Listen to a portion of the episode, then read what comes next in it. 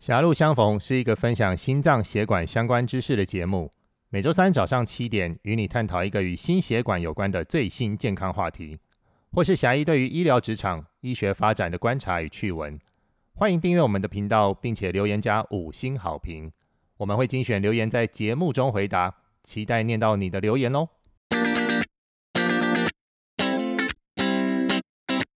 外开心脏，内启心灵，我是侠义杨志军，欢迎来到狭路相逢。那上礼拜是我们节目开播的第一集哈，因为我也还在学习制作 podcast 节目当中，所以听众朋友，你如果对我们节目进行的方式有什么建议，或者是有什么想问的问题，有什么想要了解的心血管相关知识，都欢迎留言告诉我们哦。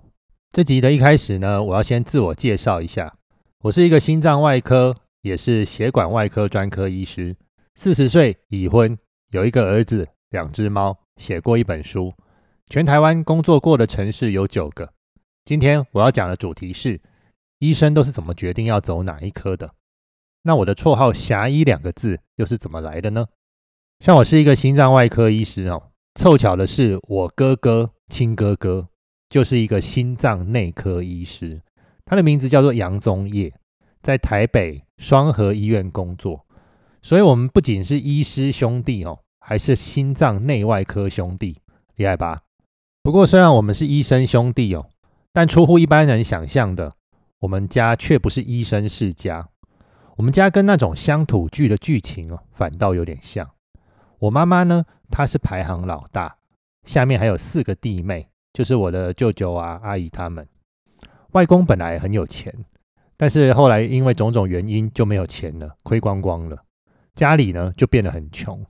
我的阿妈呢，在我妈妈小学毕业的时候，就告诉她：“你可不可以去工厂打工贴补家用赚钱呢？”哦，那所以我妈妈就因此而中断学业。我有记忆的时候呢，她也会打一些零工，比方说以前我曾经帮忙组装过原子笔。那我妈妈也曾经去学做衣服之类的。我记得哦，好像就在。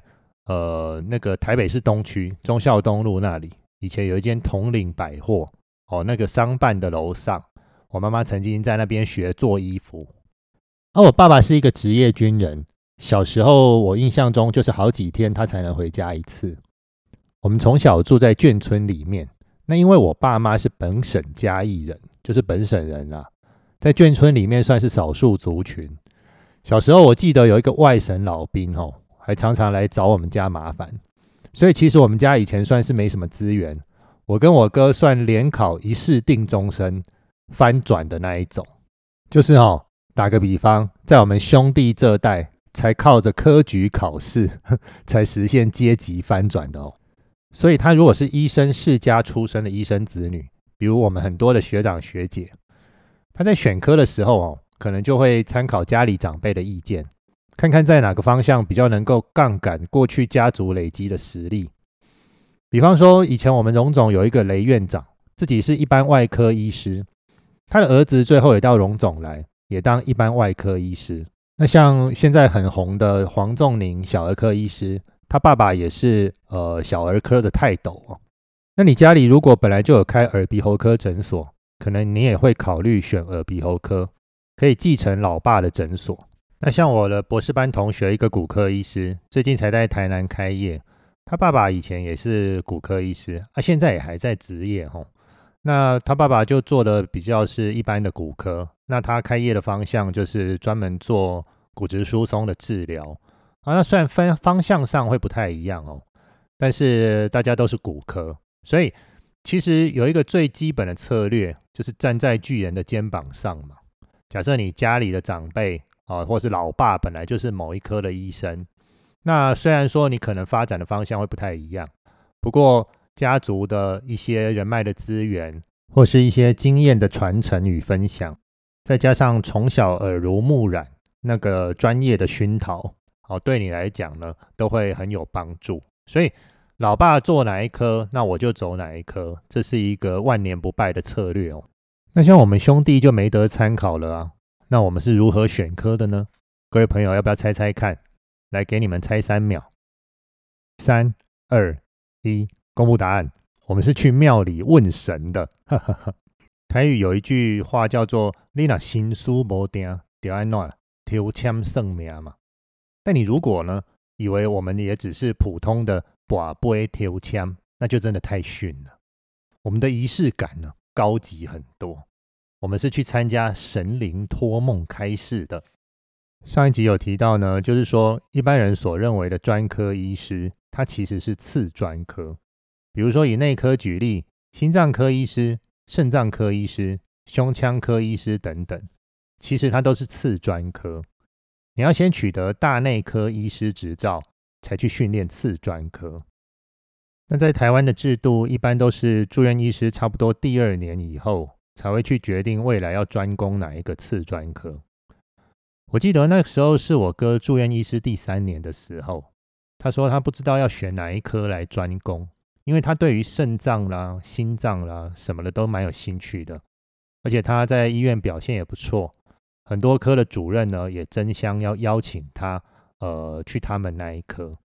而我妈她就不知道从哪里得到一个资讯，说木栅指南宫神明托梦很准。那这个流程呢，稍微有点复杂，是你要去山上的庙里办理住宿，然后上香向神明报告你要问的事情，然后在把杯获得同意之后，才可以到呢香客的客房来住。然后你梦到了第一个梦，就要赶快马上起来，不能赖床哦，以免等一下那个梦境忘记了。起来干嘛呢？赶快去跟神明把杯请示。我记得那个客房，它就是一个大通铺，它没有床，只有地上的榻榻米。我呢，跟我哥还有我爸，我们三个就睡在榻榻米上。那其实也没有很好睡哦，所以我觉得我好像都没有睡着。那凌晨三四点的时候呢，我哥他就忽然大喊一声：“爸，我梦到了！”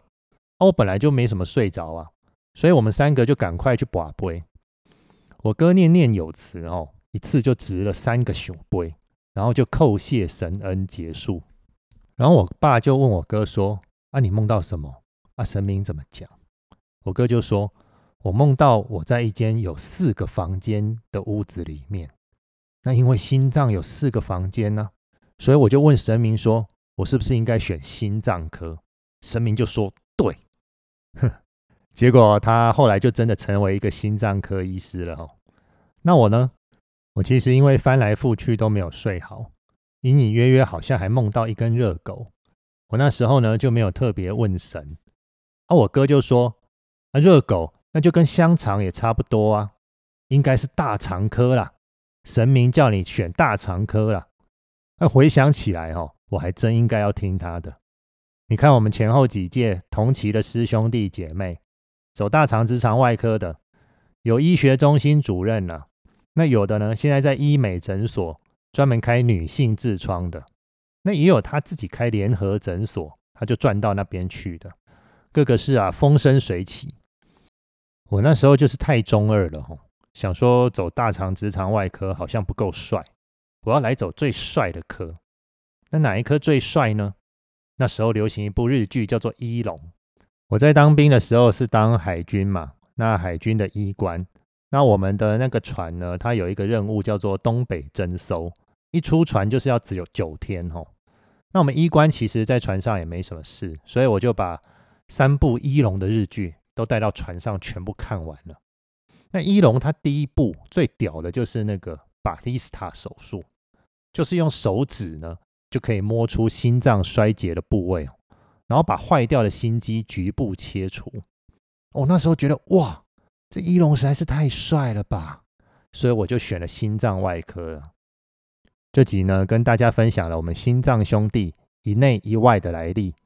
我们没有家里的长辈的路线可以做参考，所以后来我哥当心脏内科医师呢，是神的旨意；而我做心脏外科呢，则是漫画看太多害的哈。各位听众朋友，你们是怎么选择自己现在的工作的呢？或是有没有哪些决策不定、抽签算命的特别经验呢？欢迎在留言区告诉我们。狭路相逢，我们下次空中再见，拜拜。